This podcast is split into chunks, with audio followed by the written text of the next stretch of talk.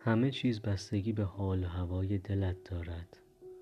اگر حال دلت خوب باشد هوا آنقدر هم آلوده نیست.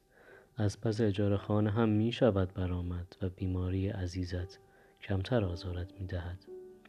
و با یک دعا ته دلت قرص می شود و آرام می گیری. اگر حال دلت خوب باشد فکر پریشانی طوفان دیشب آزارت نمی دهد و به بارش دلانگیز بعد از آن فکر می کنی. حال دلت که خوب باشد آدم ها همهشان دوست داشتنی و بدون منت می توانی ببخشی. حتی چرا قرمز هم برایت مکسی دوست داشتنی می شود که لحظه ای پا از روی پدال برداری و بتوانی فکر کنی به امروز که با دیروزت چقدر فرق داشتی. و کاش بشود همیشه که آدم حال دلش خوب باشد.